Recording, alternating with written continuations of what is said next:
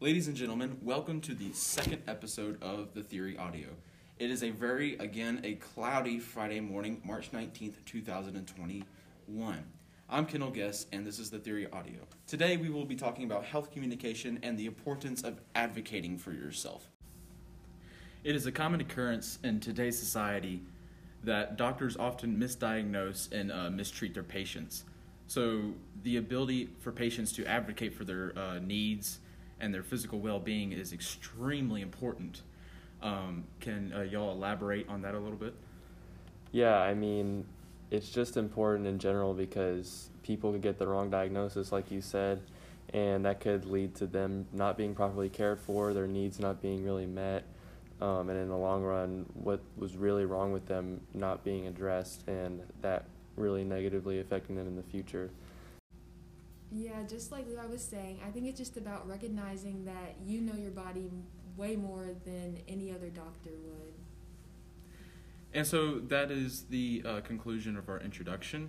Uh, we will hopefully have an interview for a very special uh, guest later uh, today. Um, and thank you for joining us on the Theory Audio.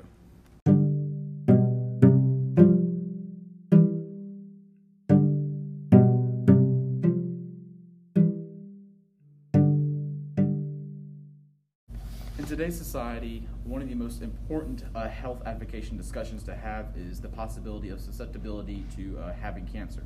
Cancer is obviously a genetic thing that passes down from generation to generation. Cancer is one of the most serious uh, of the diseases out there. It uh, has no known cure, uh, just known treatments. So, getting those uh, benefits of treatments is very important.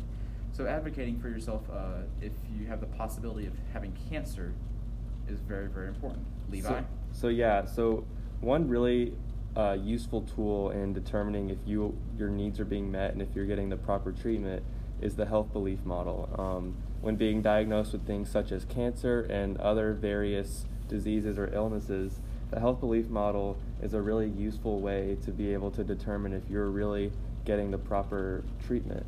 Um, so, what the health belief model aims to do is describe when people are most likely to engage in a health related preventative behavior. That can be some kind of therapy, medicine, uh, etc. You fill in the blank. Um, there is a belief with this model that the negative health conditions can be avoided, and that if you get the proper treatment and receive that, then it can be avoided.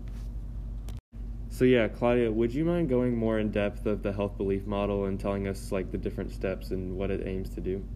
Yeah, the different steps are perceived susceptibility, perceived seriousness, perceived benefits, perceived barriers, and cues to action. Just like Kendall was saying about cancer, cancer is genetic, so perceived susceptibility would come into play when a person acknowledges their risk of getting cancer and how high or low of a risk that is. Yes, so it is very important that if you go to the uh, doctor's office to explain uh, to them uh, your susceptibilities, whether or not that you have a genetic uh, history of your family having cancer, whether or not that you uh, work in a work environment that is susceptible to having cancer. Um, so it is very important to advocate for yourself and tell the doctor exactly what is going on in your life. Claudia? And this goes into perceived seriousness, and this would refer to the negative consequences an individual associates with an event or outcome, such as the diagnosis of cancer they may not be ready to accept that diagnosis because of the gravity of the situation. So they need to really take matters into their own hands and how serious they're going to be treating their illness. And cancer is one of those uh, diseases that does not have a known cure, only known treatment. So it is a very speed is a very important thing in this instance. Uh, the uh, longer you take to advocate for yourself, the more serious cancer can become, and the more untreatable it can become. Claudia. And with those negatives, there are some perceived benefits to treating your diagnosis, and this would refer to perceived benefits. This just refers to the perception of the positive consequences that are caused by a specific action, with like taking matters into your own hands again and just realizing that there are some benefits in how you can be treated and how you can treat yourself. This also leads into some of the benefits of uh, actually advocating for yourself, getting the right treatments, uh, getting the treatment at the right time and being able to surround yourself with a, a good supporting cast of doctors, family members, friends, uh, people to help you uh, get through this hard time of uh, cancer or any other disease in this instance.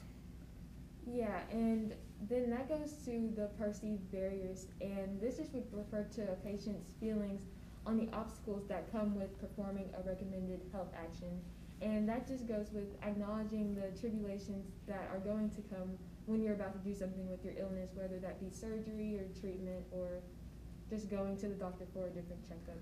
And you will be experiencing uh, barriers and obstacles at every level, uh, going to the doctor's office, um, getting the correct treatment, uh, getting the correct treatment at the right time, uh, learning how to uh, deal with the uh, seriousness of having cancer. so the barriers are very important to overcome in order to receive the perceived benefits.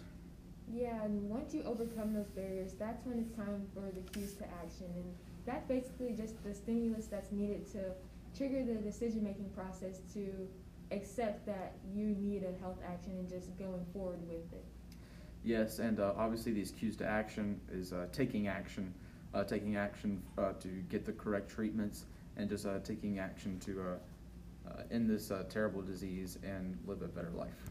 Yeah, and like Claudia and Kendall both touched on, um, this is something that happens all the time, all around you. I mean, if you asked any loved one or close person to you, they have probably had some experience where their needs have not been properly met by a doctor or just they have not been properly diagnosed. And so this is a really common issue um, and it's not addressed nearly enough. And so it's important to know things like the health belief model and various other tools that can help you actually advocate for yourself and make sure you get the proper treatment. Okay, so to close out this segment today, we're just going to interview someone who actually works in this field and someone who actually has real world experience with things like this. This person's name is Jen Dorman. She works for Harding Academy's athletic department. And after this ad, we will be right back.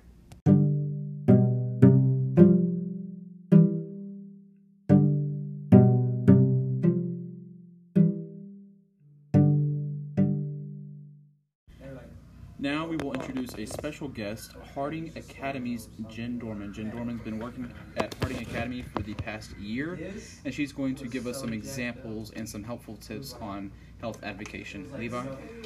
Yeah, so uh, Ms. Jen, the first thing I'm going to ask you is so when you're in a situation where maybe the patient doesn't feel super advocated for or their needs aren't being met exactly, uh, how would you prefer them to really communicate that to you? Like, what, what do you think is the best way that they could say that?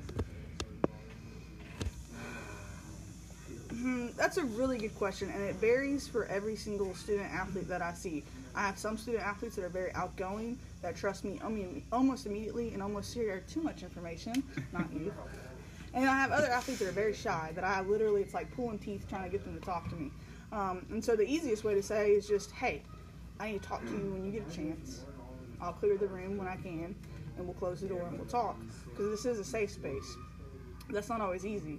Um, I try my best to read body language as well, because that gives it away.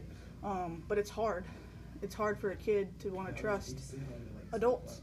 Mm-hmm. You know, adults uh, can be scary. Like teenagers and, and middle schoolers, they, they don't they don't know that they can talk to us about things outside of school, and so it's hard. So the best way that I prefer is they just say, Miss Jen, I really need an ear. I really just need to talk. Um, and I think that's the, the easiest way to start a conversation with me. When I and that's and I also know at the same time, okay, this is a conversation that needs to be done alone. Mm-hmm. This isn't a conversation I can have with seven other kids. Right. Um, so that's and that's really easy for me to say. For me to just say, hey, I need an ear to talk. But that's the easiest way. Or yeah. shoot me an email or shoot me a text. Right. You know, something mm-hmm. that's not like yeah. Other kids won't see it. Other kids won't hear it. You just get it and be like, okay, you know. Right. So. And it shouldn't have to be that complicated, I don't think either. So. and it's not. And and and being being from where I'm from, I was a shy kid. I was a shy teenager. I didn't want to talk to anybody ever about anything yeah. that had to do with anything. And when when, a, when an adult approached me about anything outside of like schoolwork, mm-hmm. I was a deer in the headlights. You know, I never really had an adult that I knew that I could trust outside of my parents. Luckily, I have a very good relationship with them. But not everybody is blessed like that. Not everybody can, can have that relationship. So, as a kid that, sh- that was shy growing up, just knowing that this is a safe space and trying to treat them as an equal mm. is so important to me. And yes, sometimes I have to take that stand of, yes, I'm the adult, yes, you're the teenager, but I'm also going to treat you like an equal until Right. I can't. Right. Until I have to change. Right. Just because I've noticed in my in my career that it's the fastest way for me to gain trust Mhm. is if I treat you like an adult. Right. Right.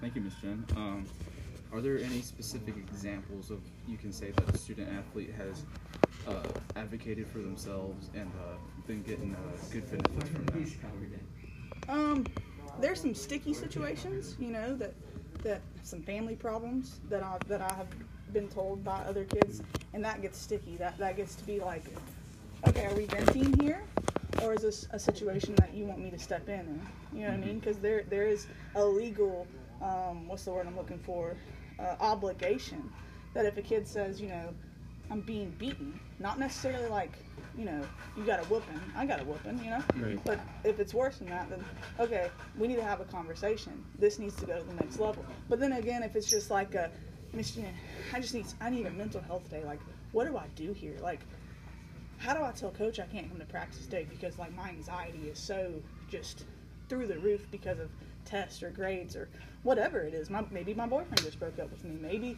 maybe you know mom is thinking about moving. You know little things like that. Mhm. So there's definitely different extremes here, right? I've heard I've heard it all. You know what I mean? Yeah. I, I've heard. Well, I broke up with my girlfriend this weekend, and it's been really rough too. You know, my dad beat me this weekend because he got drunk, and Mhm. what do I do? So Right. there's definitely been some extremes, but for the simple fact they're able to come and say that to me is the first step. That's the first step in my in my head. Mhm. Now, if we go into like a simple situation, like a mental health issue, like anxiety or whatever, panic disorder, or anything like that, where they're just like mentally so drained they can't do anything, and they don't feel like they can talk to their coach, I take the ball and I say, go home, and I'll handle this, and I'll talk to your coach. I, I've been very blessed in my career that probably 98% of my coaches, I don't have to do that.